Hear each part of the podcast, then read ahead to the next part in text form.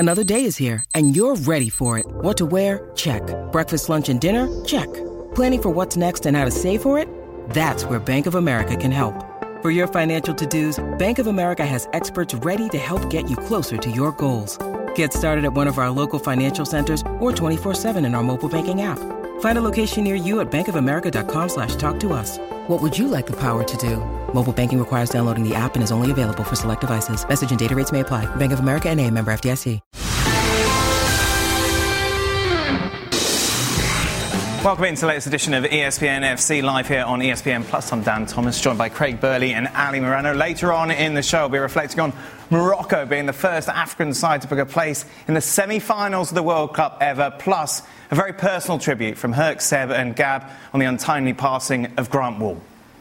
We kick things off, though, with England in action against France. France then booking a place in the semi-final with a 2-1 victory. Tchouaméni with a great finish early on. We see France take the lead. England, though, would grow into the game, and it would be a Harry Kane penalty. In 9 minutes into the second half, would England get the equaliser, then Giroud making it 2-1. Almost straight from the kick-off, England awarded a penalty. Harry Kane putting it over the bar, England out. France then through to the final four to face Morocco. Julian Laurent is with us, as is Steve McManaman, Craig and Ali here in the studio. Before we get the English and French view, I thought from all the matches we've seen, this was the best match with regards to football of the tournament. Arguably, yes. Normally, before we've sat and watched England at elite level, late on World Cup 4 years ago, Croatia, semi-final, outplayed, outthought as the game went on. And I kind of think as tournaments have evolved, that's where they've been against the better teams, but not today. Yeah, they'll be licking their wounds, they lost the game and it's all about results. But France, in my opinion, can find themselves pretty fortunate to get that. I thought England, after a not rocky start, but not able to control the French quick passing, particularly on the right side, not the left with Mbappe, the right with Dembele playing around Shaw.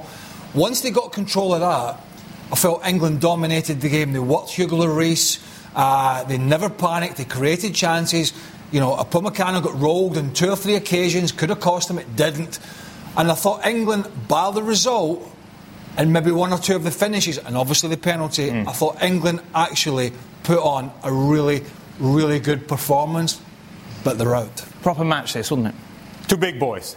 2 really big boys. Not pretend big boys, but 2 really big boys in the middle of the ring going at it. Now, one team better at times, the other team better than others, but what you had was 2 teams getting after each other with high quality, with elite level of execution, with tough decisions for the referee, with quality of execution at times, with the passing and the final touch. There was everything and anything that you want from a game of this magnitude. That looked like a quarterfinal. In fact, we can only hope that the final of this tournament lives up to what England against France was in the quarterfinals. Right, do I start with France or England? I suppose let's start with France, as they're the winner. Oh, Frank Leboeuf late. Thanks for turning up, Frank. How did you see it? Well, I have to agree with the guy. I think it was a great game to watch, even if in both sides it wasn't perfect. I think England are mostly more control of the ball and the game, overall. And France can be, of course, fortunate to go through. It would have been a different matter if maybe end of the game if Harry Kane would have scored his second pen. But that's what it is. Football is about details. And I know that Hugo Lloris has been very much criticised by the British or English newspapers. I think he gave a right answer that he's still a top-notch goalkeeper and did what they had to do today to save 6 times the French goal. So everything was not perfect, but I enjoyed the game because he went from a side to another side. Any team could have won that game, and he went on the French side. But let's say I'm happy, but I will be very humble with that win. Wow, the word is humble, Macca, in case you didn't pick that up in England. We didn't know that was in Frank's lexicon. Frank humble. No chance. Hey, Macca, a weird kind of feeling from an English perspective because they left pretty much everything out there on the pitch, which in other tournaments you can argue they didn't. I totally agree, mate, and I agree with what Craig said. I thought, 4 years ago against Croatia, we had question marks after the performance. Even in the final in the Euros, I had question marks about the performance. I didn't today. I thought he played really well, particularly in the second half. And as Frank said, in these games, there's just small details. That's all it is that separate one team from the other. I thought it was the best quarter-final we've seen. I thought these two teams were really standout sides, actually. It was a pity that one had to lose, but I think the English players can go away from this tournament with their heads held high. I thought it was a really good performance, even though they got knocked out in the quarter-finals. They went out to a really good team, and they went out playing really well. And I think, Gareth playing forward at the back and putting more creative players on, I thought they acquitted themselves really well. So no complaints. Of course, they've gone out and it's upsetting to a certain extent. But the way they played, I thought, they did themselves proud. Who needs Kareem the Dream, Jules? You always need Kareem the Dream. I don't think you do. Well, I mean, what a game. Well, what a game, to be fair, to be watching here. You could feel the tension around the stadium between the fans. I agree with the boys, everything the boys said. I think those games come down to thin margin.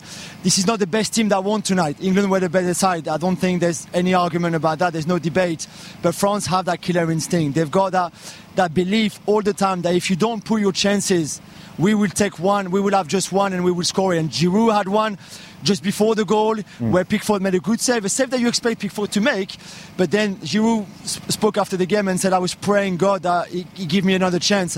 And the second chance came straight after on that wonderful ball by Griezmann, who had a masterclass today. I think when you've got a player like that, whatever team you are, if you have a player like Antoine Griezmann in your team, especially now that he plays in that much more deeper role in midfield, and he can control games like that, he can have such an impact on the game, then you have a good chance of winning a game like this. I think there's no doubt France created in that chance Giroud had before the goal, and I think I felt a little bit sorry in some sense for Maguire, because I actually think it was John Stones who just wasn't switched on at all, and by the time Maguire got across to the header, it was too late. Stones never even looked around him when that ball was coming in. But I think France's chances, not them all, but came about through maybe a poor bit of possession from England, where England controlled their build-up and their chances. And, there's no doubt Hugo Lloris, this was a great save, by the way, but there's no doubt Hugo Lloris was the busier of the two goalkeepers. Look, that's why they're world champions, to get the job done. But I thought, in particular Bellingham, I thought Rice was outstanding. Yeah. Absolutely outstanding. But I don't blame the referee at all, but he worried me. He looked to me as if he was sort of out his depth a little bit, running around that field, and I got a sense both benches were looking out, including the French one, going, this guy's going to do something stupid in a minute. Yeah. To not see, amongst other things, to not see the challenges on Saka, to not see the push on Mason Mount, to have to go to the monitor and look at for as long, just sort of worried me. I don't think... I can't get my head around the Harry Kane... And I don't know if you've seen anything, Jules, over there, but we haven't seen anything with the first penalty call on Harry Kane. We never saw, and I'm presuming, Jules, it was just outside the box in the first half. But we never got a definitive angle on that. Did you guys see anything over there? We had a few where we were, to be fair. It looked like on some of the angles, it looked like the contact is outside, just outside the box. There's others where it looked like he's right on the line, and the line is part of the box, and it should have been a pen. It was a call that the English players didn't really understand at all. I have to be honest that the referee didn't even go to see the monitor, which I think means that VAR must have said in his ear, the foul is outside of the box. We can't give a free kick here. VAR can only give a penalty. If it's outside of the box, you can't do anything. So plays on. I don't have a problem with that. I don't have an issue with it. If it's outside, it's not a penalty. Show us the angle. Yeah, we're the audience. The audience was, I don't know how many millions, billion, whatever it was around the world. The whole thing with VAR is get a decision right and show the audience. Yeah, and we didn't see it. Where did this performance from Antoine Griezmann come from, considering what we've seen him do at club level? Well, he's done nothing at club level, be it Barca or Atleti. And the freedom with which he's playing offensively and appearing in all sorts of different spaces. And not only appearing, but taking those sort of touches away from pressure. And then finding the next pass. And then going and combining and getting on the ball again and switching it over to the other side. Always an outlet, always a guy giving this team an option through the midfield and giving you some work defensively as well. I thought one of my concerns for France coming into this match that the midfield of England would be able to control the pace of the game because they would expose the fact that Antoine Griezmann is also playing in that midfield. And you're going to force him to defend instead of having an impact on the attacking half. And while the midfield of England was really good, I thought that Antoine Griezmann individually was able to give that outlet to France all the time. It wasn't Mbappe all the time. It was more Antoine Griezmann getting on the ball, and then he was finding the next pass. To your question, I have no idea where the performance is coming from, because given what we have seen and the evidence of what we have seen from him at Atletico Madrid, it was a player who was on the wrong side of his career. Yep. And then you watch him play with France and you go, oh, well, that's world class. Haven't seen it in a while, but that's world class. That's how good Antoine Griezmann has been. Give credit to Tchouaméni, first goal, brilliant. Really good finish, yeah? Oh, I mean, no backlift whatsoever, no run-up. Not great from England, obviously. It came from that sort of, I think it was a Upamecano challenge on Saka, all the way up the field. You meant the clear foul on Saka? Well, again, we didn't get many angles of that, but it could have been. It could have been, and certainly from an English point of view, I'm sure I've heard a few crackers in this World Cup, but I heard one of the best ones today on the broadcast. This was that Jude Bellingham's big mistake in closing down Tchouaméni was he should have kept his legs closed. Right, OK. Now, I haven't seen yet, and 20-odd years of playing and watching, I haven't seen anybody yet able to close the ball down with their legs closed, unless you're going to tie your legs together. I mean, just incredible. It was unfortunate. The ball went through his legs. Maybe Pickford saw it a bit late, but it was a bullet of a shot. Macca, we know that the English media love to cast a villain when they go out of big tournaments. Who's filling that role here? Nobody, to be honest, mate, because, of course, you can't necessarily blame Harry Kane. He's upset enough because he's missed his second penalty, but, you know, he's equal Wayne Rooney's record. He's now, you know, up there with the leading goal scorer for England. I think they played well. If they didn't play well, I think they would have found some reason to complain. But the fact that they played well, the fact that there was a number of decisions that you can always turn to and say that never went our way, that didn't go our way, which was correct. I thought the referee was poor as well. I think they can look to those factors rather than try and blame a particular player or a particular mistake that happens in the game. You know, it was a good Giroud goal. You know, it was a great cross from Griezmann. England went down the other end, missed a penalty. You know, they had a chance in the last minute where Rashford hit a really nice free kick, but it just didn't dip enough. Sometimes in games like that, it goes your way and other times it doesn't. How many times you say, you know, sometimes the best team doesn't win competitions, but you just need a little bit of luck here and there to get you to where you want to be. And France got that today, and they're the world champions. And the fact that they got over the line and got the result, even though at the back sometimes they look really debatable, you know, it shows what a great team they are, because they've had their injury problems as well since the start of the tournament. So you have to realise that. You're damned if you do and you're damned if you don't, if you're Harry Kane, aren't you? I mean, we saw Messi taking a couple of penalties yesterday with great aplomb. He's billeted that first one in. I mean, the worst-case scenario is, somebody else steps up and misses, and Harry's the coward for not taking the second, you know what I mean? Yeah. The worst scenario for him was not only is he having to wait and it's his second one, it's his Tottenham teammate. I mean, it's not like it's a goalkeeper, it's not seeing him every day. It makes it even more difficult. Frank wants attention. Frank... Now, because in that matter, I had the chance to interview Hugo Lloris, you know, about those penalties, and I say what went through your mind, and did you train with Harry Kane, you know, you being in goal and him training to score goals? He said it happens sometimes, you know, and you just pray, and it's even more difficult to guess, you know, what's going to happen when you play, and you have to receive a penalty against one of the best players in the world that you know perfectly, but you never know what's going to happen. He said, the only thing I can say, even if I'm happy that we won, I feel very sorry for him because he's a great guy, he's a friend of mine, and he was very respectful towards Harry Kane, and that he felt very sad for him.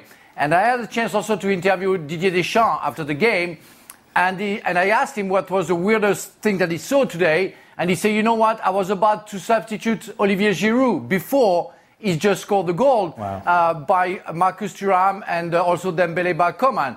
And it's just crazy because they were ready to come on, and he scored the goal and say I left him after. It would have been maybe completely different if I would have substituted Giroud before he scored. You know who the happiest person after Harry Kane misses a penalty is? Theo Hernandez. You want to explain to me what in the world is he doing? Oh, yeah. Yeah. The ball is well over not only his head, but obviously Mason Mount's heads as well. There is no chance for Mason Mount to get on this ball. And the fact that you don't even see the ball and you just go and shoulder charge somebody from behind, what do you think was going to happen? It's incredible to me that a defender at this level does that he's unable to judge the flight of the ball and see that he's going over his head, over Mount's head, into the arms of Hugo Lloris. No issues, no danger whatsoever, and now you have yourself a penalty. Frank, I don't think this is one of your interviews, one of your many interviews, it sounds like, but Rabiot said that it was justice that Harry Kane missed the penalty because it should never have been a penalty in the first place. I cannot agree with that. You know, that's a clear foul. That's a clear penalty. I think if there are doubts on the penalty was not given, you know, in the first half at the beginning of the game, I didn't really see if it was on the line or before the line. But totally agree with the two penalties with the ref. You know, Tchouaméni makes a big foul on the first one, and as Ali said, you know, I don't even understand what Theo Hernandez was trying to do. Because, as he said, he couldn't catch the ball, and he really pushes Mason on his back, and that's a clear foul, nothing to complain about. For all the good Harry Kane's done, and I'm sure there'll be more, this is going to be the one thing that sort of sticks in his craw. It's going to be tough to swallow. And I think what he's tried to do, I might be wrong, I think he's tried to go straight down the middle, and he's... Unless I'm wrong, but I think he's tried to go straight down the middle high and just ballooned it. I mean, I was half thinking he's going to try the Panenka, and I thought, no, he can't be doing that. But I think he's tried to go... he's second-guessing the goalkeeper here because he's whizzed it across him for the first one. So now it's a game of bluff, and I think he's thinking, well, he's going to dive, so I'm going to fire it right down the middle. Yeah, you lean back a smidge on that. And that's history. Maka, it's interesting because a lot of eyes were already getting sharpened before the start of this tournament regarding Gareth Southgate's future. But I can't imagine after that performance, despite losing in the quarterfinals, many are calling for him now to be sacked. No, I think it's the other way round. I think people want him to stay on, to be honest. And I know his contract's another couple of years until after the Euros, but I think we see progression, and this team is exciting, and there's a lot of creativity there, and there's a lot of youth in this England side, and he leads the team really well, doesn't he? You know, there's no stories that come out of the England camp now. Everybody seems to be happy. No dentist chair, Maka. No, excuse me? No dentist chair. No dentist chair, no, none of that. All. If only they may have won if they went in the dentist chair. You never know. Maka, I feel like we're being too positive here for an England side who had the potential to go and win all of this. Yeah, of course we are, mate. But if you look at the other games, and you looked at Holland last night, the way they played and they went out, and the way, you know, Brazil. I think England played the best out of all the teams that have lost. And sometimes you just lose, you know. Last year, when they won against Denmark in the semi-finals, in the Euros, there was still questions to be asked, but I don't necessarily think there was today. You could look at the game. You saw how well England played. You saw how they lost and why they lost. There was extenuating circumstances why they lost. And sometimes that happens. You know, all the boys who play football matches where you know you were the better team, but somehow... You know, you lose the game by a twist of fate here and there, and sometimes you just have to take it on the chin. Say, you know what, we played well. We made loads of chances. We just couldn't convert. They converted theirs, and there's nothing to get really downhearted about. You know, there was when they played USA. We sat here and spoke negatively about England's performance. The fact that they got through and the fact that they went out today, I think you can speak positively about it. I think you take every game as it comes. You know, England are progressing really well. There's not a lot between them and the world champions. If anything, they were the better team with the better stats. So you can take it at face value. But I think we can be positive, really, with the performance tonight. I'm not English, right? No, Ali. No, not at all. No. And yet I am left feeling a whole lot better about England right now than I was after the final of the Euros. Yeah.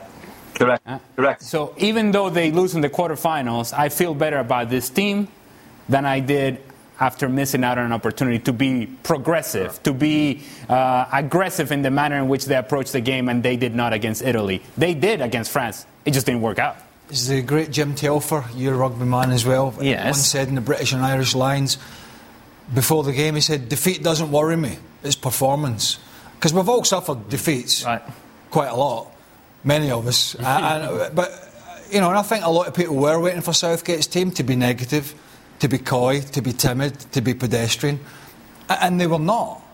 Ultimately, it's a results-driven business, but there was a lot to enjoy about this World Cup, this game, this performance, who they played against. You know, against the USA, they weren't great, England. They were not great. They were allowed to be bullied at times by an average US side. This is not an average... it's not the best French side in the history of French football, but it's a good French side with a lot of areas that can hurt you. And I thought England were really, really good. And they were, you know, a couple of inches of leaning back penalty away from taking it to extra time, and a great Hugo Lloris performance, apart from the couple of crosses he flapped at. Yes. I think some of the saves he made, you'd expect him to make. Yes, exactly. He weren't in the corner that were at him, and he reacted. The Bellingham reaction was good. It was good, but it was sort of at him, but... Yeah, he flapped a couple of times, but no, it's hard to criticise England's general performance. Alexis is with Jules. I'm sorry, Alexis, you've got to be stuck with him after this. Actually, Dan, I would tell you, we're freezing out here, but I hope you remember that I did pick France to win this one when we were stood out here with NATO. And Jules also was on that show, and he says, I don't know, my heart says... France, but my head says England. And Jules, did I not tell you, have a bit more faith. You have the experience at this level, even though Mbappe didn't have the best of nights. Look at your boy Griezmann. Yeah, he was outstanding. We've said that already. I think Kylian didn't do much, you're right, and I think Walker defended very well for most of the time, but the one time when they went out in numbers on him for that first goal, a simple 1-2 with Upamecano, then Declan Rice is a little bit too short, and then that unbalances completely the English defence, and after that the ball goes out wide, comes back, Griezmann, Tchouaméni, and Bellingham is that half second too short, because I think of what happened with Kylian when they tried to go at him with three players, and that's all he did, that was enough, I'm happy with that. And of course you're happy with France going through. We both of us, we live in London. We know exactly what the vibe is going to be like there. I got to speak to a couple of the fans after. Not many England fans, as you can imagine. Dan wanted to talk to us. This definitely does hurt because they felt they did everything right. But they're still having questions, despite what the boys said, still having questions about Gareth Southgate after this one. Where do you stand on that? I think it's hard to blame him, really. If Saka wasn't injured, I'm not really sure why Saka came off, and he brought on Sterling, who'd been in London for 5 days. That sub didn't really make much sense for me, but apart from that, they played well. They were a bit nervous at the beginning, we said that. After that, I think it's hard to put the blame on Southgate. However, this killer instinct that we've been talking about, you know, that killer instinct, you need to learn how to get it, because those games are won with that killer instinct. Well, the lights are turning off on us here at the Al Bayt Stadium. It's almost time for us to go. It's very windy, so back to you, Dad. What next? About Mbappe. The semis. Yeah, what happened to Mbappe? Was it just that England did a good job on him? Well, maybe. But this is the question that I would ask Kylian Mbappe. Early on in the second half, the one time that he faced up Kyle Walker and actually tested the speed over distance, which, let me tell you, elite level speed, something that I am not familiar with, and I don't think any of us are familiar with. These guys are running side by side, and Kylian Mbappe is able to turn the corner on Kyle Walker. Why, if you have proven that you can get around that guy, why are you coming short to so many balls? Why are you looking to combine 5-yard passes? Why don't you use this asset, who it's a dominant asset, above everybody else in the world, it's a dominant asset that he's able over distance to create separation from the fastest guy England has defending, that you've proven you can turn the corner on him. Why not continue to, at the very least, have those isolation plays and try to exploit that instead of settling for the 5-yard passes and coming into the crowd? There was opportunities for him to run away from the crowd, and he was coming towards the crowd. When he was able to stretch his legs, you can see what he is as a player. I just don't quite understand why he wasn't setting himself up for more of those plays and more of those sequences. What was your biggest concern with the French performance today, Frank? Well, I guess defensively, what they offered today and the mistakes that they made. At that level, you know, you pay the price every time you make those mistakes, and it happened too many times, but we already talked about it. We knew that the front line was very effective, that Rabiot, Tchouaméni and Griezmann were doing the job, but we had some question marks about the back, and it's still not resolved. Yeah, maybe Hugo Lloris was fortunate to have the ball that he had to save, you know, because they were close to him. But at the end of the day, if it wasn't on a good day, it would have been a drama for France. So I don't know what Didier Deschamps can do from now to Wednesday against Morocco, but he has to talk to his defense because they have to try to make a better performance that we saw today, because you know, it was concerning, really much concerning today. Before I let you go, Maka, who do you want to win now? Is it a case of anyone but France? No, not particularly. I would like the best team to win. I know that's an easy answer. So, you know, France, Argentina, there's stories around Argentina, of course, with Messi. Morocco's a great story, isn't it? I can't necessarily see them winning the way they keep playing. But I just want the best side to win. And if that is France, so be it, you know, with the best players. It's great to see Mbappe still there. It's great to see Modric still there. Of course, it's great to see Leo Messi still there. And then the story of, you know, Morocco and Hakimi and people like that. So it's been a really enjoyable World Cup. It made the best team win. I'm quite cool with it, actually. Don't even pretend you're going to watch the rest of the tournament, Maka. Thank you very much. Much appreciated. Good night to you. Just a reminder, extra time available over on our YouTube channel. Frank is with us later on, along with Ali and Craig, to answer your questions. We're driven by the search for better. But when it comes to hiring, the best way to search for a candidate isn't a search at all. Don't search, match with Indeed. If you need to hire, you need Indeed. Indeed is your matching and hiring platform with over 350 million global monthly visitors, according to Indeed data, and a matching engine that helps you find quality candidates fast. Ditch the busy work. Use Indeed for scheduling, screening and messaging so you can connect with candidates faster. Join more than 3.5 million businesses worldwide that use Indeed to hire great talent fast. And listeners of this show will get a $75 sponsored job credit to get your jobs more visibility at Indeed.com/FC. Just go to Indeed.com/FC right now and support our show by saying you heard about Indeed on the podcast. Indeed.com/FC, terms and conditions apply. Need to hire? You need Indeed. Did you know less than 10% of Americans own an e-bike? Here's why that should change. Studies show e-bike owners actually end up exercising more, plus getting outside more. If you're looking for a balanced lifestyle and everyday adventures, you need to check out Lectric e-bikes. They are the #1 selling e-bike brand in America. Their bikes are typically foldable, pre-assembled, and have serious range up to 150 miles on some models. Check them out today at lectricebikes.com and add some more adventure to your week. That's lectricebikes.com. ESPN FC on ESPN Plus is presented by the all-new Honda CR-V Hybrid, as we discuss Morocco booking a place in the semi-final. A historic victory for them. No African side in the history of the World Cup has made it to the Final Four. They did so by defeating Portugal by 1-0. Oh, are you glad we've moved on from that? Look at these scenes. These are the scenes in Morocco. Unbelievable stuff. And this was afterwards as well, once the final whistle went. These are celebrations that went long into the night. To be fair, those crowds look a bit like the Moroccan defence. Quite hard to get through. Very much so. I mean, it's incredible, isn't it? It's a brilliant story, certainly from the outside, and not so brilliant from a Portugal perspective. Where did it go wrong for them? Well, look, I mean, I don't think Portugal were ever going to do to Morocco what they did to Switzerland. They've already shown that. Morocco, you know, haven't.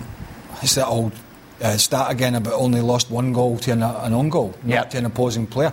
To be in the semi-final of a World Cup with the squad they've got and to have achieved that, it's just incredible. And the injuries and the 120 minutes plus penalties from the game before. Yep. That's an amazing feat. I think from Portugal's point of view, Ronaldo clearly wasn't going to play. I think they morphed back into the Fernando Santos side that we knew. But why would they do that? With the momentum of what happened? I just think they look... You know, we saw... Again, I'll go back to what I said the other day on the show, was a false dawn for Spain, was a false dawn for Brazil after magnificent performances, and now we've seen a false dawn for Portugal where it came easy for them to an extent. And maybe they thought it was just a light switch again. We'll go back out, we'll create the chances. They didn't have that zest, that pacey passing, the movement. They just couldn't do it. And maybe this Morocco are super hard to play against, much more difficult than Switzerland. But they just did not replicate everything that was good from the Switzerland game into this game. They could not. They kind of reverted back to just individuals again. Yeah, but I would say that in the context of comparison or comparing what Spain was against Morocco, I looked at Portugal, and while I understand that the passing could have been quicker and that the movement could have been quicker and that that sort of spice that we want from their game and that we have seen from their game would show up, I actually thought that they were more effective than Spain was. Spain looked like they were never going to score. Definitely more effective, but not effective enough. Yes. But more than Spain, And Spain never looked like they were ever going to score. Portugal had chances. No, Ramos had the chance, Pepe obviously at the end. Well, they had chances. And even Cristiano Ronaldo had a chance. They said, I have chance, so be it. But it is Cristiano Ronaldo we're talking about. There were opportunities there. Joao Felix had a couple of opportunities himself. So they were trying to find answers. And I think that's where your point is valid and it's well taken. The fact that when they got desperate, when it became about problem-solving on the field, that it wasn't as easy as it had been against Switzerland, yes, they became individuals. And they became sort of this team that fragmented in the attack. So rather than having those quick combinations, now you're getting desperate. You're just lumping balls in, or you're just trying to squeeze balls in spaces that are not quite there, or you're trying to dribble players that dribble into positions in which now you draw yourself out of spaces. And I just think that Portugal got to the point where they had no answers and they were looking around and that guy didn't have the answer, that guy didn't have the answer, and now, well, Cristiano's going to have the answer. Well, not anymore, he doesn't have the answers. There's a reason as to why he's sitting on the bench, because those answers are not coming as evidently as they once did and as clearly as they once did. And Portugal just wasn't able to figure out how to break down Morocco, and to that we have to give credit to Morocco themselves. I mean, the goalkeeper sold the jerseys, didn't he? I mean, as good a header as it was, he came out half-hearted. He didn't come out. Yeah. And I'm nitpicking here. William Carvalho not playing. I'm nitpicking when you win 6-1 and you're changing the team. I know it's nitpicking, but I'm leaving it as it is. Sure. Yeah. It was a great performance, I'm leaving it. Let's welcome in Frank and Gab to the conversation as well. Gab, you were at the game, which I imagine felt like a home game for Morocco. It did. It's absolutely tremendous. Scenes, people outside, without tickets, kind of just wanting to be part of the atmosphere, even outside the stadium. And obviously, En-Nesyri's goals sending them on their way. I love to pick holes in Fernando Santos. I mean, Craig laid out all the silly things Fernando Santos did today, but I think I want to give credit to Morocco because, as Craig mentioned, without Mazraoui, without Aguerd at the back, being fatigued, those two guys in midfield. I mean, Amrabat and Wani. Unbelievable. The quality and quantity combined. When they had to defend, they defended. When they had to cue the break, they cued the break. Honestly, I think this is a game that Morocco won, that Morocco deserved to win as much as Portugal lost. As a collective, it's quite a side, Frank. It is. It is absolutely fantastic to see how on top of it, they are interchangeable. The captain, Saiz, has to get out. He was already injured but wanted to play. They play with their heart. They play with their faith, but they also play with their head. The coach was a kind of a new coach, and after Ali Lodzic was resigned, he put a tactic in position where which works perfectly for them, you know, where defensively they're absolutely fantastic. As Craig mentioned, it's been a while since they conceded a goal. It's, again, another clean sheet, and the last goal they conceded was a non-goal. So everything works perfectly. And because Nesiri scoring a Ronaldo kind of a header today, you know, you have the icing on the cake. So everything worked perfectly. Of course, you can consider that somehow they can be fortunate, but it's part of football, you know, getting your chance when you need to get the chance and when you need to be fortunated and when you need to perform. And it's part of football. On top of it, if Da Costa makes the mistake on the picture that we see now, you have to talk about Bunu. I mean, that guy, the Moroccan goalkeeper, is absolutely exceptional. And without a goalkeeper like that, you cannot go to semi-final. He is the right goalkeeper. So everything works for Portugal. I have to say I was a little bit disappointed by Portugal. What I saw against Switzerland, it's exactly what we want to see from Portugal. We didn't see it again. And that's sad because they have all the talents for that. But there is a certain way to play. And the first 30 minutes with a tiki-taka kind of boring stuff. I say, what's going on? Why are they going back to that, where they showed against Switzerland that they can be more effective playing more vertical? And we didn't find that today. It's interesting what Bruno and Pepe had to say after the game. They were not happy with the referee's performance, saying that he wanted Argentina to win the World Cup. Oh, okay. Hence, he was very much favouring Morocco. Oh, is that it? Well, I didn't quite see that myself. No, I don't think there were any sort of. Unless I missed something, and it was just another. Somebody has to tell Morocco this World Cup's about goals, excitement. But that's not the way they're going to get it done. Clearly, but they're not Greece of the Euros many years ago, who were just stoic and sat in. They've got a real threat on the counter attack with pace and physicality. But no, I didn't see the referee. I mean, that's sour grapes 2.0, isn't it? Because this was about Portugal being... And I would also say, in regards to Morocco, that today their line of confrontation was higher than it was against Spain. That it was almost as if they said, OK, we're going to defend, we're going to be tight the way that we have been, but we're going to give ourselves a real chance in the counter, in which we don't have to go 80 yards to create a chance. We have to go 50 yards, 40 yards. But when we do that, we're going to commit some numbers going forward. And so I see the fact that Morocco have been defensive, and that's the way that they're going to play. But at the very least, there is a willingness that we're going to be conservative, but if there's a chance for us to go, we're going to go. And they had themselves chances in the counterattack where they could have put this game away from any sort of stress. The other thing that I would say about Morocco, none of this makes sense. None of this makes sense about Morocco. Because when you talk about the preparation for a World Cup, it is not ideal preparation that you change managers with 3 months to go. Because if indeed you're going to be conservative, if indeed you're going to be about being organized defensively, well, you need to work together to do this. Doesn't make sense that they're able to do what they are doing so far. It doesn't make sense as to how Amrabat all of a sudden is a world-class player. This is a mid-table sort of guy, all right, that is playing like a great elite player. Oh. Where is this coming from? I have no idea, but Amrabat has been outstanding. I think Gab was Gab booing you then? I would like the referee to go in, or Pepe to go in and see the referee, tell him how bad he was and say, well, listen, you can talk about...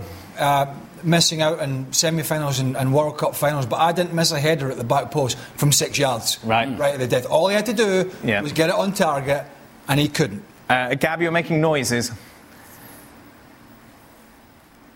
Oh no, just I'm a big Amrabat guy, and obviously Ali doesn't watch a lot of Fiorentina, which admittedly are mid-table in Serie A. Exactly. I said mid-table kind of team, right? I said mid-table kind of team, right? Mid-table kind of player. He's in a mid-table kind of team. Okay, all right. Gab, did you think the officiating was suspect? Batistutta's club. I don't even want to call them mid-table.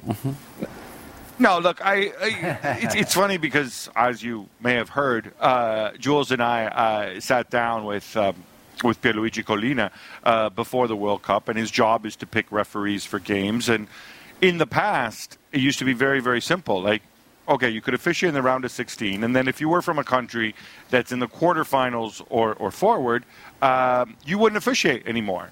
And what they've done now is they said, this is silly. We should be grown up enough. You know, Argentina are in the other half of the draw. If there's an Argentine referee that we think is very good, we feel comfortable using him. Why shouldn't we? We want to get the best referees there. So they knew this was coming. You know, Fernando Santos acting all surprised. Why is there an Argentine ref here? Well, you know what? Should have listened to the Gavin Jewell Show interview with Colina. He would have told you. Yeah. By the way, it happened in the last World Cup, too. Yeah. It's absolute nonsense. If you want to make sure, you know what? If you want to make sure that Argentina win it, then what you do is you knock out France in the last round, you knock out Brazil in the last round, you knock out England. You know, you get all surgical about it.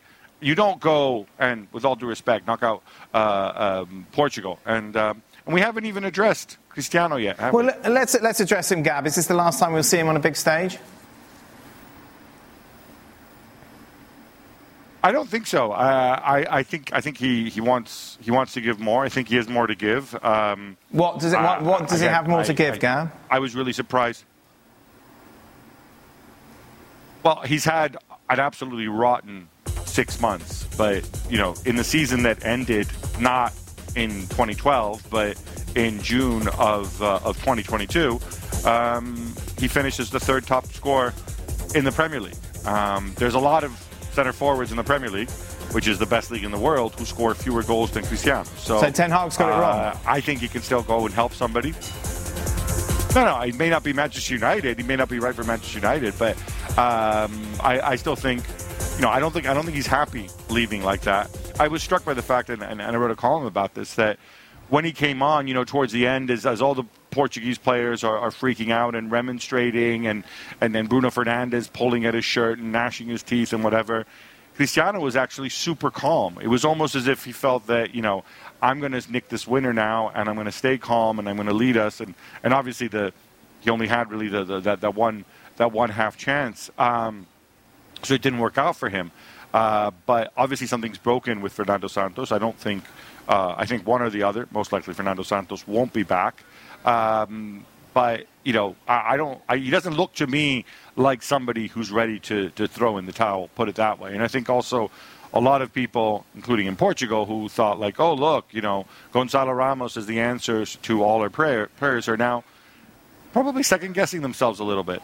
I don't think he'll be super calm if he sees the little man lifting the World Cup. I think there'll be a couple of fridges been kicked somewhere or whatever. Why is he kicking a fridge? Well, kick anything that moves. Don't be around him. If he sees you missed the fridge.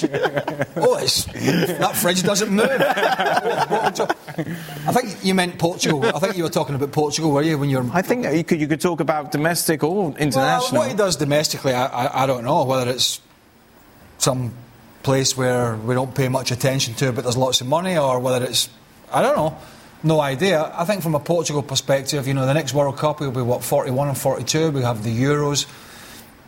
But a bit like Manchester United, in my opinion, it's time for Portugal to move forward. They've seen the best of them, they've had the best of them, it's not going to get any better, he's not going to reach those heights again. Yeah, I'm not saying he can't come in and do a job, but he'll bring in the eyes of the media. He'll bring in the attention, and there's a new manager, and that's what they'll have. Is that what he wants? They have enough within the squad to go again without Cristiano Ronaldo. They have enough to rebuild and rejig and bring some freshness about it, and whether he's got it in him to say that and go, look, I've had my time, we couldn't get over the line, I'm stepping back. For me, that would be the best thing for all parties. Here's the thing. Cristiano Ronaldo is not built or made to be just another guy. And so if he were to hang around the national team picture, it would be to have a role much different than what he has had in the past, in which he's coming off the bench to provide you with perhaps a final touch to score a goal if you need it. But that's it. Limited to that. He's not built to be that guy. I don't think in his soul, this is something that he would feel comfortable doing and just being a cheerleader in the background. Part of what has made him successful is he wants to be at the forefront, in the foreground. Yes, give me the ball, I'll resolve the issue. He's no longer in that position and won't be for Portugal any longer. And if I'm a new manager pitching up, I want to be seen to be someone that can make that big decision early. And if you don't make that big decision and he does come back, every time you turn up for a friendly or a Nations League or a qualifier. The question is not about your squad. The first question is he playing? Is he happy? And I think that job and this job is tough enough, international management, without having to deal with all that. When you know that player can't deliver you on the field, I would imagine what he's delivered over the last, 15 years. So I think it's time to move on. What do you think, Frank? Well, I think we'll have a very near answer, very soon, at least, with the decision that he's going to make to choose the teams that he's going to play for. If he plays for a top league, we can expect to see him again with the national team. If he plays for, let's say, more exotic clubs, or club, I don't think we can, or Portugal can count on him saving the national team. So we're going to know very soon. But I'm with the guys. I really think that he wants to stay. He wants to come back. And he wants to play and start the games that he wants to play. He doesn't want to be in a bench. So it's going to be something that they have to decide with a new coach, if there is a new one. But the Ronaldo problem is not over, because what's going to happen is mostly depending on him. Thank you very much, Frank. We'll say thank you to Gab for the moment. Much appreciated. Of course, as mentioned, you can check out the Gab and Jill's podcast throughout the tournament over on the website. Passion, drive and patience. The formula for winning championships is also what keeps your ride or die alive. eBay Motors has everything you need to maintain your vehicle and level it up to peak performance. Superchargers, roof racks, exhaust kits, LED headlights and more. Whether you're into speed, power or style, eBay Motors has you covered. With over 122 million parts for your number one ride or die, you'll always find exactly what you're looking for. And with eBay Guaranteed Fit, your part is guaranteed to fit your ride every time or your money back. Because with eBay Motors, you're burning rubber, not cash. With all the parts you need at the prices you want, it's easy to make your car the MVP and bring home huge wins. Keep your ride or die alive at ebaymotors.com. Eligible items only. Exclusions apply. Enjoy all your favorite sports like never before at BetMGM. Sign up using code FIRSTTAKE and receive up to $1,500 back in bonus bets if you don't win your first bet. When you register with BetMGM, you'll get instant access to a variety of parlay selection features, live betting options, and the best daily promotions in the business. And with BetMGM at your fingertips, every play and every game matter more than ever. BetMGM and GameSense remind you to gamble responsibly. See BetMGM.com for terms. This U.S. promotional offer not available in D.C., Mississippi, North Carolina, New York, Nevada, Ontario, or Puerto Rico. Gambling problem? Call 1-800-GAMBLER in the U.S. Call 877-8-HOPE-NY or text HOPE-NY 467-369 for New York. Call 1-800-NEXT-STEP in Arizona. For Massachusetts, 1-800-327-5050. For Iowa, 1-800-BETS-OFF. For Puerto Rico, 1-800-981-0023. For West Virginia, visit 1-800-GAMBLER.net. First bet offer for new customers only. Subject to eligibility requirements. Rewards are non-withdrawable bonus bets that expire in 7 days. In partnership with Kansas Crossing Casino and Hotel. Let's focus now then on who's going to win the whole thing. Frank, France got to be favourites, haven't they? I'm not sure about that. I think it's first, we all know that the game against Morocco, it's more than a simple game, more than a simple semi-final. And according to what we saw from Morocco, it's going to be everything but easy for the national team. And then on the other side, you have two big teams with two fantastic players, with Modric on one side and Messi on the other side, who want to win a World Cup. So it could come from everybody. I think Croatia wants a revenge against France. That's for sure. And they showed last game that they were absolutely fantastic, compact, strong enough. When you beat the favorite of the World Cup, you have to be the contender. You have to be the main one. So I don't know who's going to win it, but I enjoyed that World Cup because it's undecisive, full of suspense, and really enjoyable. It's funny, isn't it? If you looked at the semi-finals before, and I told you it was going to be Argentina, Croatia, Morocco against France, you'd be like, well, Argentina, Croatia, they're going to push it. Argentina will go through. Morocco, France. But it's not been that sort of World Cup.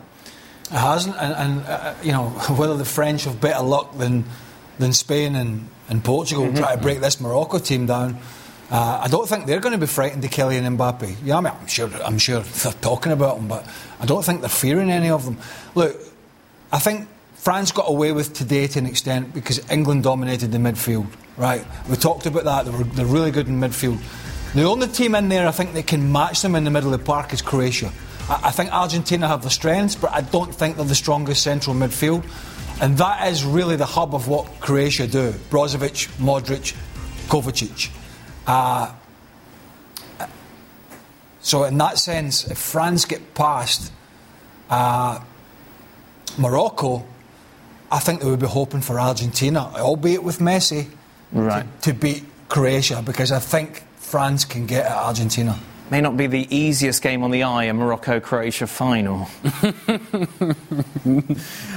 Somebody's going to want to have the ball. Elitist now, but yeah.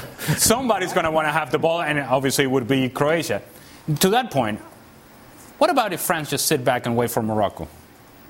Is that something that could potentially happen? And say, okay, Morocco, come on and attack us. This is going to be the ball in the middle. No, you get the ball. No, you get the ball. It's the only way that you're going to have Morocco actually push forward is that you give them the ball. It's like Stevie with vegetables. Yeah, nobody's going to touch it, yes. I'm taking Argentina because obviously, according to Pepe, there's a conspiracy here. Yes, yeah. And so if FIFA wants Argentina to win the World Cup, Argentina's going to win the World Cup. Of course. More so than the controversy. Dan. I just think that Argentina is trending in the correct direction. The voice from Paris is here. There we go. Yes. Your father is talking to you, my dear Dan, and because you lost today, you have to listen to me.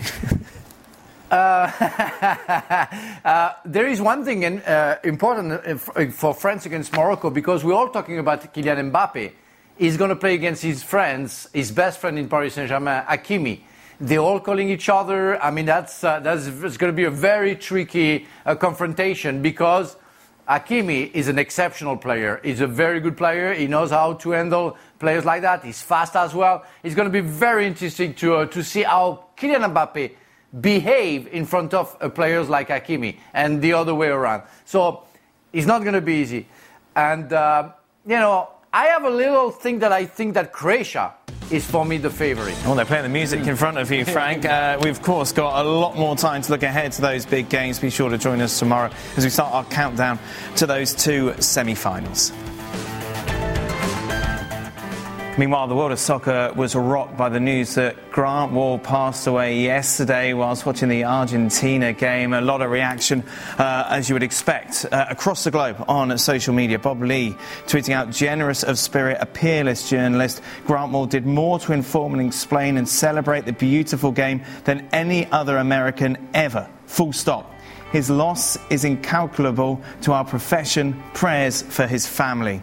Jeff Carlisle, of course, writer on ESPN, saying devastated to hear the news of Grant Wahl's passing. Just returned from Qatar a few hours ago, and I'm catching up to this. A fine journalist and human being who worked tirelessly to support the sport of soccer, as well as the work of other journalists who covered the game.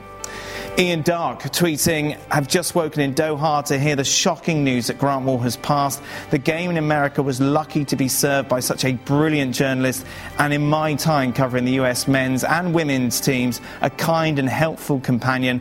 I can't quite believe this. R.I.P. Grant. On behalf of myself and the national team, tweets Tyler Adams, we offer our deepest sympathy to Grant's wife, Celine Gounder, and all those who mourn the loss of Grant Wahl. As players, we have a tremendous amount of respect for the work of journalists, and Grant was a giant voice in soccer that has tragically fallen silent. Really nice tribute here. This is where Grant Wahl was supposed to be watching the game today. A wreath of flowers laid, and on the big screen, Grant Wahl paid tribute to ahead of the England clash against France. Well, Seb Herkengab knew him well. This is what they had to say about his untimely passing. Thank you very much, Dan. As we saw there on social media, an outpouring of support in light of Grant Wahl's tragic passing. Of the three of us, I think you've known Grant the longest. What first comes to mind? Well, I mean, I met Grant way back before the 98 World Cup in France. And, you know, you get this sort of lanky, already balding even back then, kind of disarming Midwestern charm type of guy who is super bright but also super curious, and he wants to know, and he's kind of like, you know, sort of a gentleman in France, in Europe. And what struck me for so long back then was at the beginning when he started out, he was covering college basketball for Sports Illustrated as well as soccer, but soccer was his big passion. You know, there he is. He's writing a cover story about a 16-year-old LeBron James, but then he gets super excited because, the magazine might send me to cover, you know, United States against Honduras or whatever. That really was his passion, and he devoted his life to it. It's funny. He used the same word you did when we talked about it on Football Americas, disarming. Yeah. He really was. And I like how you said he was curious. My first interactions with Grant were when I was coming up as a footballer in Los Angeles around 2005. And I think around the time I left Los Angeles and I went to Colorado, he just come out with the Beckham Experiment, you know, that book on David Beckham. And I still remember all the footballers involved. You don't get close to footballers. You don't get close to people like Bob Bradley, who he had a very good relationship with, Jesse Marsh, unless you're disarming. Footballers by nature aren't very trustworthy. They don't trust just anybody. Trusting, thank you. They don't just trust anybody. He had that about him. And you know, there are little just things that I remember, how uniquely Grant he was. I was just talking to Seb, just popped up in my mind. Most people have like a pin collection. They collect jerseys. Scarves. Yeah. Ticket stubs, you know, when it comes to like soccer, football. Grandma collected soccer shorts. Yes, he did. Yes, he did. Just so random, but so uniquely Grant. You talk about uniquely Grant. I mean, what I think about it, and, you know, he'd tell us stories. You know, Grant was an Eagle Scout. And I didn't know that, but not a surprise at all. No, yeah, not a surprise at all. And he's explaining to my kids who are, you know, at that age when, like, Boy Scouts are not particularly cool. And his face still lights up when he talks about it. He talks about, you know, what it did for him. Or an even more extreme Grant example, but still very, very Grant. Grant has these two toy poodles, Coco and Zizou. And I didn't know this because they're getting older. As dogs, or toy poodles get older, they can suffer teeth decay. And guess who brushes their teeth every night? There's a special dog toothbrush. And he tells you this in just the most disarming, endearing way. And you just say, and you listen, and you say, wow.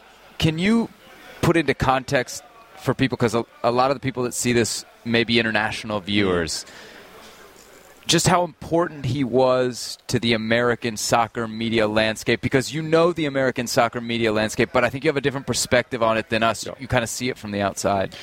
Look, I think it's tough to make your living as a football writer. As a football writer in the United States, all the more so. There are more today. But I remember when he became a full-time football writer, when SI said, okay, you don't need to do college basketball anymore. I believe at that time there were only two who were actually in the U.S., and Grant was one of them, who were making a living doing this. So he kind of had that whole continuum. He had that, you mentioned, that tremendous relationship with Bob Bradley. Bob Bradley, another Princeton guy, like Grant and like Jesse Marsh. They were all contemporaries there. But, you know, he was able to do it because he could always bring a fresh angle to the story. You know, you could cover a story from, like, the hardcore sort of futbolistas, start talking about tactics and technique and so on. But he could also say, hey, you know, sports fan at large, this is what makes a story relevant or interesting to you. And he always approached it with his curiosity, with his wonder. You know, he loved to travel. He loved to tell stories.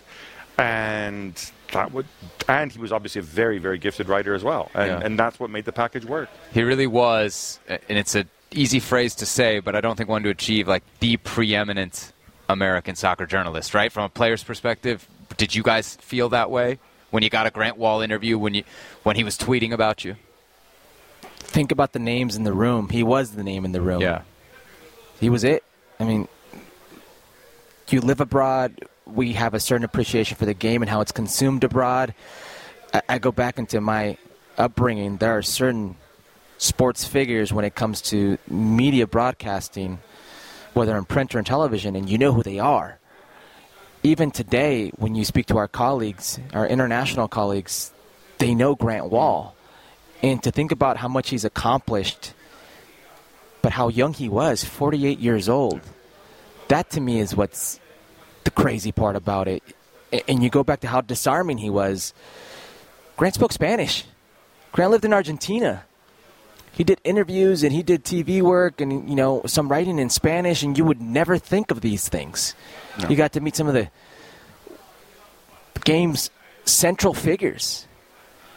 And got those people to buy into what he was selling. It really is amazing. And he was there. He was ever present, right? I mean, he was recognized here at the World Cup recently for the fact that he covered 8 World Cups. Every World Cup since 1994, he covered the first one for the Miami Herald, of course, subsequent ones for Sports Illustrated and whatnot. You know, you don't get to do that. You develop a network of people, not just other colleagues and not just footballers, but coaches, league officials, and so on. And he knew how to do that side of it as well. You know, it was so multifaceted. He's not just the guy who wrote stories, the guy who did interviews. He's the guy who knew how to network, the guy who knew how to find the right angle. All those skills in one person. Yep. Gab, thanks for the memories, the perspective at what I know it must be a difficult time. You know him, Grant, for a long, long time. We have much more on Grant Wahl and his legacy on the latest edition of Futbol Americas, which is, of course, available now on ESPN+. Dan, we send it back to you. Well, reaction not limited to the soccer world. As Gab mentioned, he wrote The Chosen One for Sports Illustrated, which introduced LeBron James to the mainstream sports fan. This was his reaction to the passing of Grant Wahl. I'm very fond of Grant, and you know, having that cover shoot, you know, me being a teenager and him covering that, it was a pretty cool thing. And he was always pretty cool to be around. He spent a lot of time in my hometown of Akron, covering me over the course of time before that shoot came out, and or before that cover story came out. And I've always kind of watched from a distance, you know, even when I, you know, moved up in the ranks and became a professional, and you know, he kind of went to a different sport and things of that nature over the years. Anytime his name will come up, I'll always think back to me as a teenager and having Grant, you know, in our building down at St. V. So it's a tragic loss. It's unfortunate, you know, to lose someone as great as he was, you know. And I wish his family, like I said, the best, and you know, may he rest in paradise.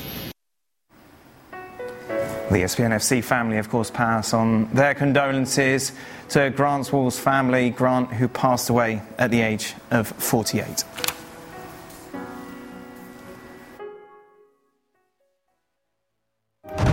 The war in Ukraine has begun. Your fellow countrymen see you and your team take the field. What do you think they see? What a wonderful night for the people of Ukraine. Against all the odds, this team will come together to keep their World Cup dream alive. I'm gorgeous.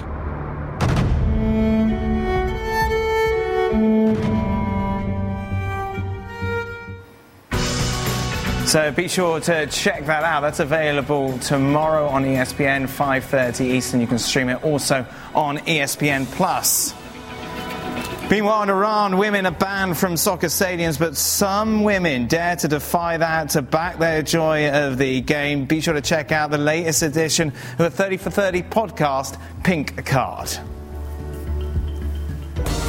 Well, ESPN FC on ESPN Plus is presented by the all-new Honda CR-V Hybrid. Away from the World Cup, the big story today coming out of Germany is that Manuel Neuer has broken his leg. It'll leave him out for the rest of the season. It has not been, of course, a good few weeks for Bayern. Lucas Hernandez, of course, doing his ACL. Sadio Mane getting injured ahead of the start of the World Cup. They've got PSG in the round of the Champions League, which will be the first of the knockout stages. Strange to be be talking about domestic football, considering everything else that is going on at the moment. This was the picture of Manuel Neuer with a very broken leg, Frank. This, I gave it away. Yeah, indeed. This happened while he was doing some sort of skiing, which is approved by the club. Yeah, that's approved by the club, but I remember skiing and knowing that it was forbidden for me to ski, so I guess it was kind of a ski where you're being dropped by helicopters and then you go downhill, but it's even more dangerous than on the normal slope, and really I'm amazed that it did that kind of thing, because they are dangerous. I've been skiing since the age of 8 years old, and I know how dangerous it can be. I was hiding. I always said that I knew that it was forbidden, but the only forbid stuff was to get injured, to break his leg. It happened to him. Well, I wish him the best, and I think it's very sad for Bayern Munich. But I have to say, like I did, it's unprofessional for me. Just to confirm, it wasn't kind of James Bondesque jumping out of a helicopter. It was something supposedly safer than that. But clearly not. Skiing. But still a risk. Well, skiing. Riding a motorbike, banned. Well, they might have changed now. Skydiving, just in case the parachute doesn't open. Right. Bit of a problem. Yes. You know what I mean? So, but yeah. I tell you what, I'll still have $100 on Bayern winning the league. Well, yeah. I'm not worried. I suppose so. Yeah. But their priority, obviously, is the Champions League. And well, but here's the thing. Lucas Hernandez does his ACL. These things happen, right? Yes. It happens on the field. You're frustrated, of course. You don't want it to happen, but you are able to accept it and try to, at the very least, get back on the field as soon as possible. In the case of Manuel Neuer, by skiing, you're calling upon this. This wasn't a risk that you needed to take. And so while I have some sympathy for Manuel Neuer, because nobody wants anybody to break their leg, you almost want to say, what are you doing, man? What are you doing going skiing? You're still a professional player, and while it may be allowed and while you may be taking all the precautions, you are now bringing into the equation something that wasn't there before. And now you got yourself a broken leg. The transfer window, of course, will open at the start of January to keep up to date with all the latest. I hope the World Cup doesn't finish. The transfer news, be sure to go over to the website. Now, let's talk about the play of the week. The pressure to follow up Hypnotic and Cognac, weighing heavy on the team. Hypnotic was in the cup, blue, and ready for the play. And boom! Añejo Tequila came in with a smooth assist to Hypnotic's tropical fruit finish. Shaken, strained, poured. It was green and good! The playmaking splash shifted the tempo. Another great cocktail from the Hypnotic team. Every season is Hypnotic and Tequila season. Hypnotic Liqueur, Bardstown, Kentucky, 17% alcohol by volume. Hypnotic reminds you to think wisely, drink wisely. 10 seconds on the clock. How many things can you name that are always growing? Your relationships, your skills, your customer base. How about businesses on Shopify? Shopify is the global commerce platform that helps you sell at every stage of your business. From the launch your online shop stage, to the first real-life store stage, all the way to the did we just hit a million orders stage. Shopify's there to help you grow.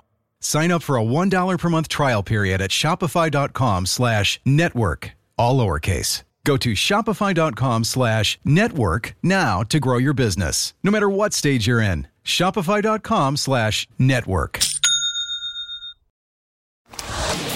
Here is the reaction then in England to them being eliminated, French fried, Lionheart's broken, it's the end of the world. Okay. Wow. Qatar heroes. Au revoir, Qatar. Alexis called out with some fans after the game. Again, Southgate's making some substitutions too late. He should have. He did that against Italy. He did that against Croatia, and so I think he's good, but he needs to be a bit more brave when we needed to be brave. What went wrong is England were playing on the back foot.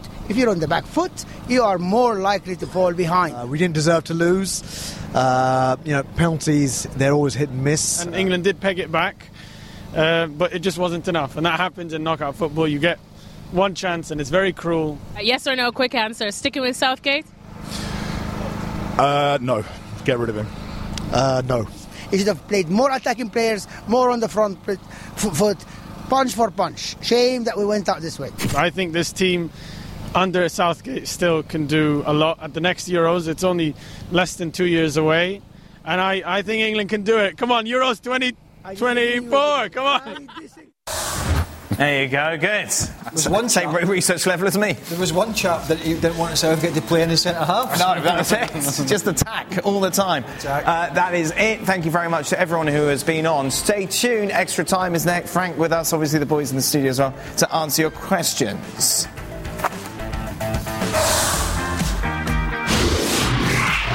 ESPN FC Extra Time is brought to you by Globant. Hello and welcome into the studio. Craig and Ali with us. And Frank Leboeuf obviously had to be here on a day like today as France beat England to book a place in the semi-finals. A lot of questions this sort of tone. Dan, how's your spirit? You have to be proud of England and the way they presented themselves during this tournament. Paint the picture. I didn't sit down for 90 minutes. So you're in your house. Yes, it's just me. Where were the boys? They were upstairs. They don't care. No interest. Okay. No interest. English jersey on? An England jersey was on. That's your big mistake. Punter. And just a lot of pacing. Right. There's just a lot of bad, unnecessary language. Yeah, I can't condone that. You know what? I feel I would love to be a fly. You know, since yesterday. You know, after your wife losing with Brazil and you losing with England. Yes, I mean, it's not a good 24 hours. And a Brazilian referee. Don't forget that, Frank. I can just imagine the pacing around the lounge on your own, TV's on, like nervous energy. I'm presuming as the game went on, was whenever the dog walked by, you get out of here! Poppy was coming in and out of the house. My three were doing that, and I've got She was three. Scared, yeah. Two of mine decided they were going to have a carry-on in front of the TV. Yeah. When it was getting exciting, I'm like, freaking dogs! Carry on is a fight. What do you mean? Just in case. Carry on, carry on is a Scottish-British, all right. Play acting, fighting. I didn't know it was going to say that term. Frank, you watched it because you were doing French TV as well, yeah? And then you interviewed everyone afterwards. Money, Frank, money.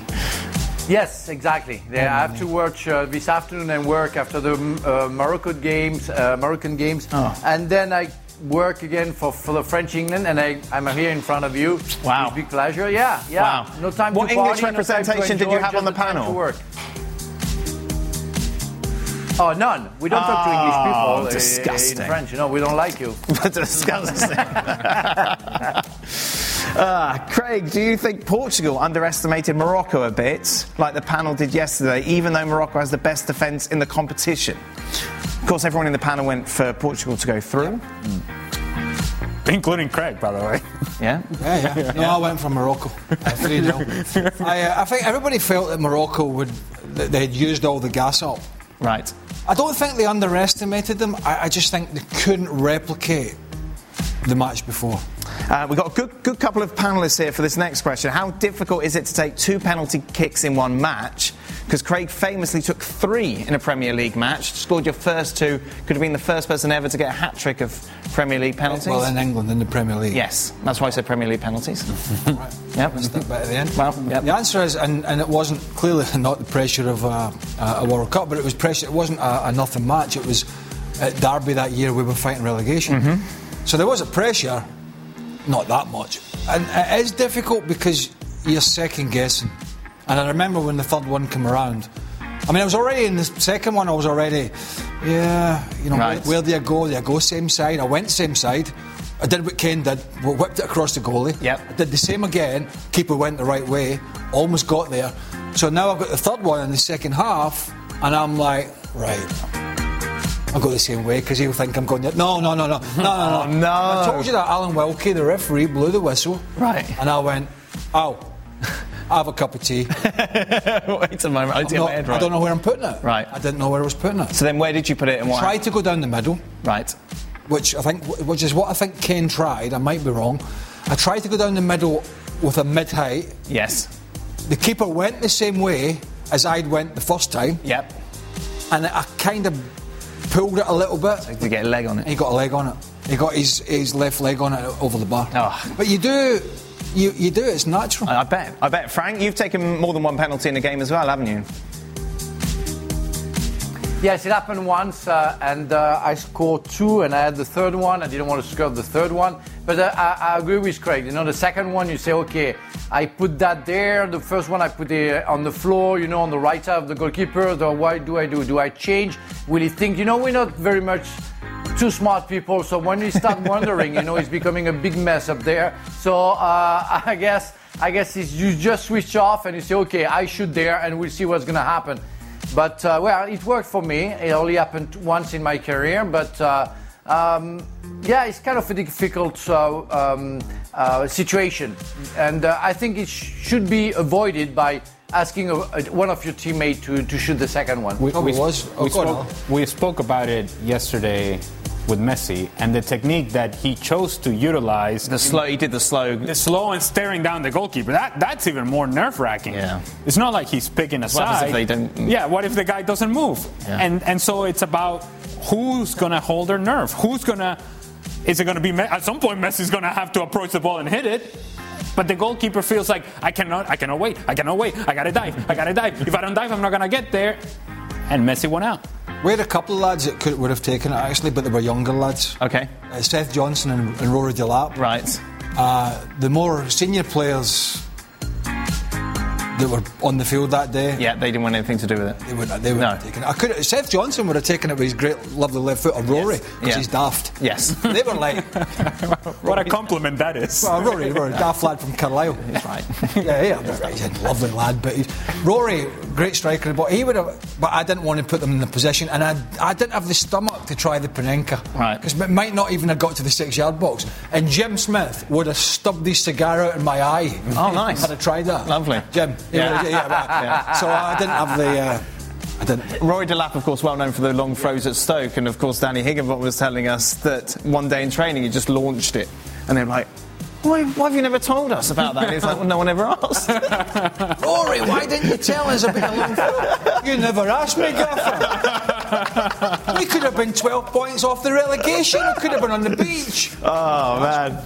Frank, hope he sees us. If you were the coach or teammate of Theo Hernandez, what do you say to him in the locker room? There was a lot of swearing in the Thomas household versus her in the replay then. Because what was the referee taking so much time about?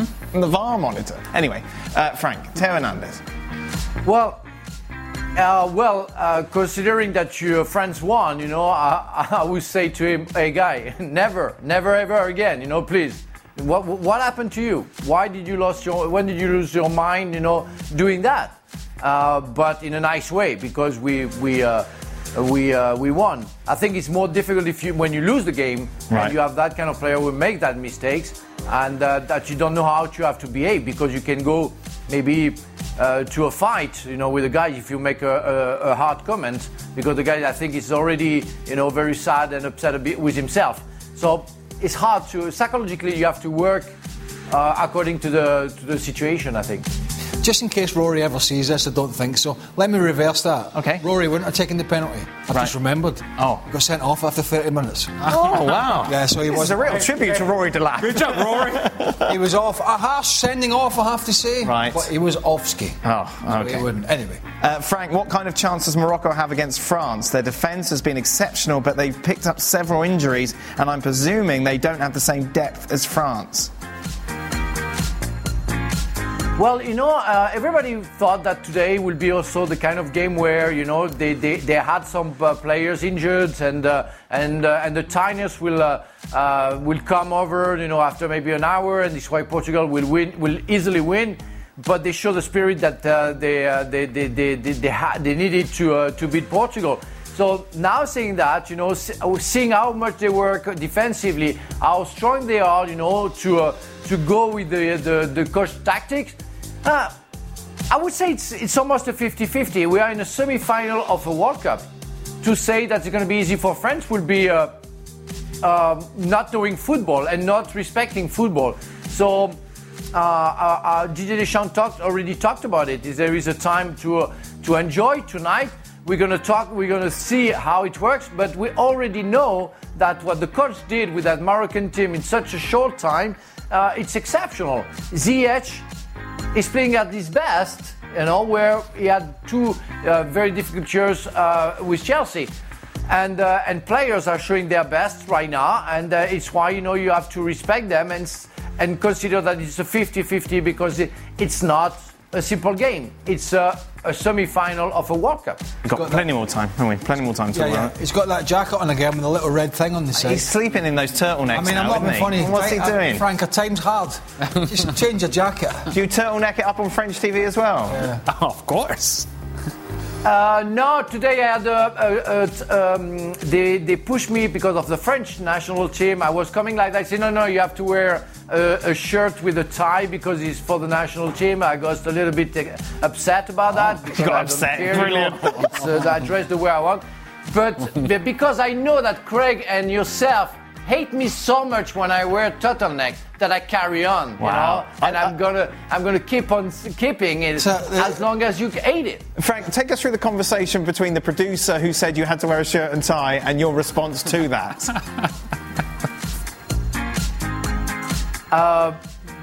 Okay, I said okay if you say so, but I don't like it.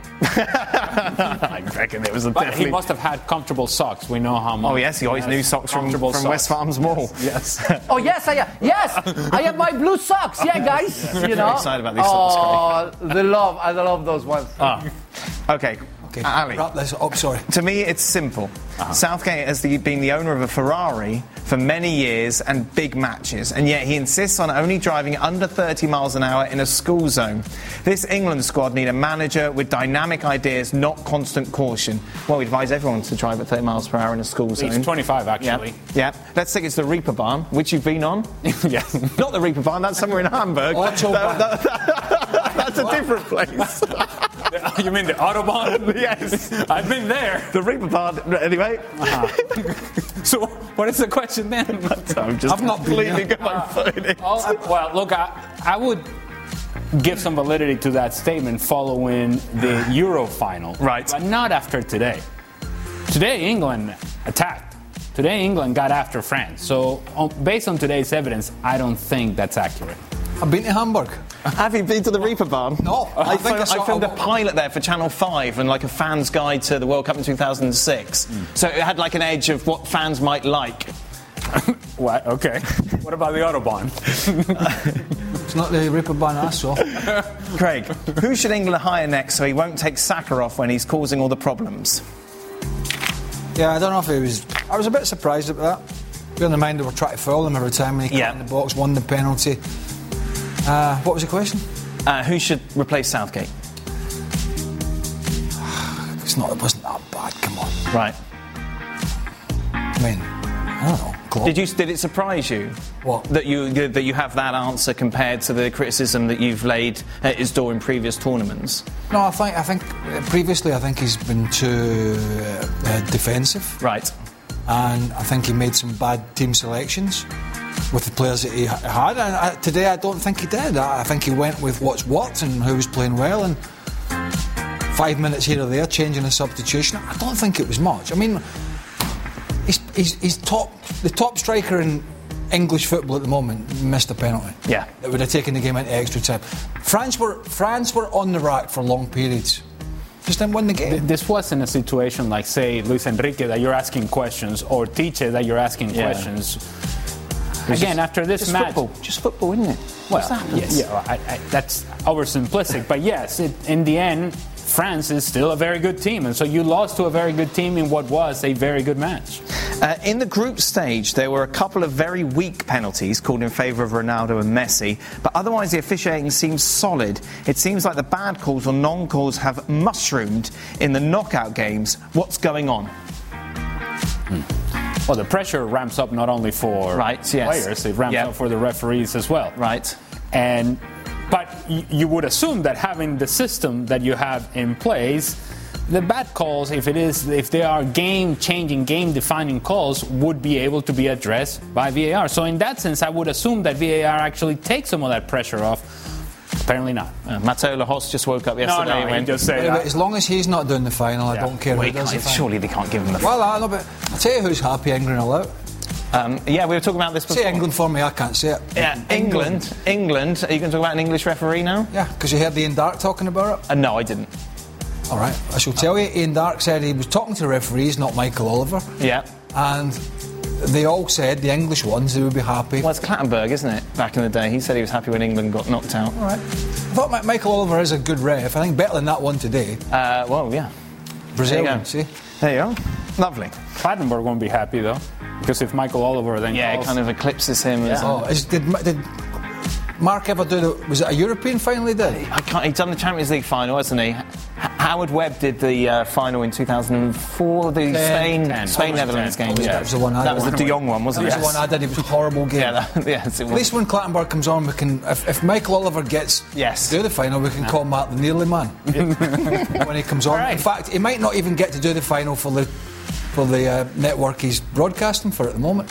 What would you surprise... It's a big surprise, bearing in mind who will. What would surprise you the most, Frank? 2018 finalists meeting again the final, that is France and Croatia, or Argentina against Morocco final. Both would be interesting.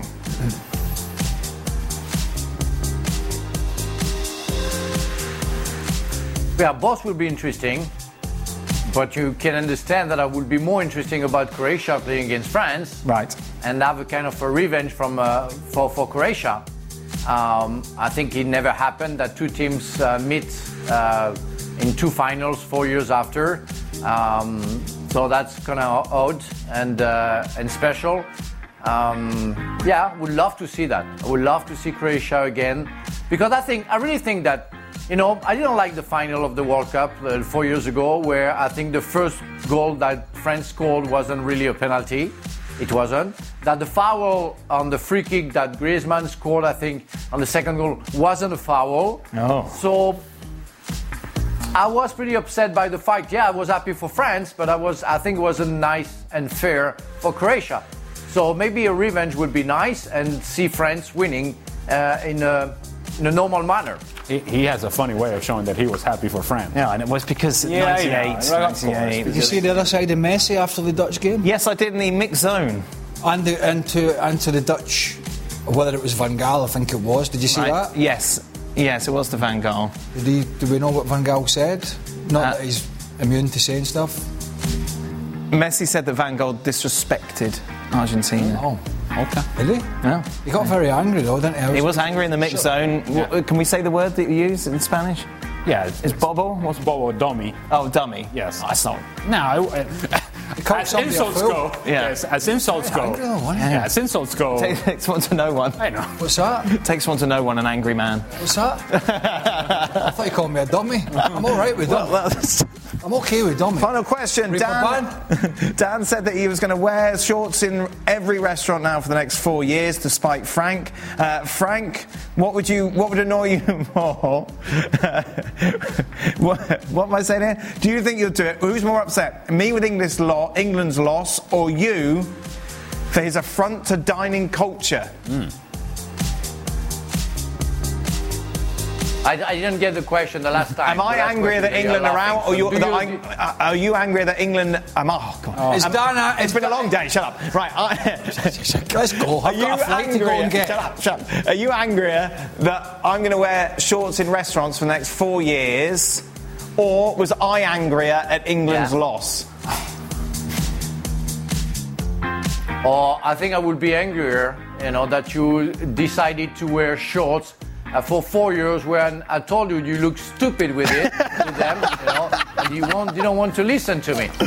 Of course. Wow. Well, make sure you wear a shirt and tie now for the next time you're on TV. Make sure when you're getting paid by other broadcasters, you don't do it here. Yeah. I think it's a bit harsh on you, son. Yeah.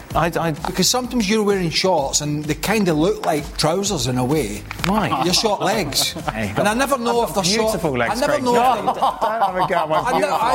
if they're long. Short. I always try to go, are they long shorts or short longs? People would describe my calves as Jack Grealish-esque. Wow. Yeah. Given the definition of them. That's it. They're pretty hairy too. Listen, your whole body could fit into Jack Grealish's left calf. Right, trust me. Oh, that is it. England are out. France are through. Oh, this blooming World Cup still going on. Oh, there we are. So not coming home. It turns out Messi's a horrible little sod. It's coming home. Messi's horrible and Ronaldo's finished. Right, there you are. Right, you've got to pay the royalties on that now, Frank. You're done. Good. Yeah. We'll take that out of your wages. We will, though, be back. There's plenty to talk about looking ahead to those semi-finals. Tuesday. Yeah, Tuesday and Wednesday, isn't it? Right. Argentina Tuesday, France on Wednesday. Yeah. Did you know less than 10% of Americans own an e-bike? Here's why that should change. Studies show e-bike owners actually end up exercising more, plus getting outside more. If you're looking for a balanced lifestyle and everyday adventures, you need to check out Lectric e-bikes. They're the #1 selling e-bike brand in America. Their bikes are typically foldable, pre-assembled, and have serious range up to 150 miles on some models. Check them out today at electricebikes.com and add some more adventure to your week. That's LECTRIC ebikes.com.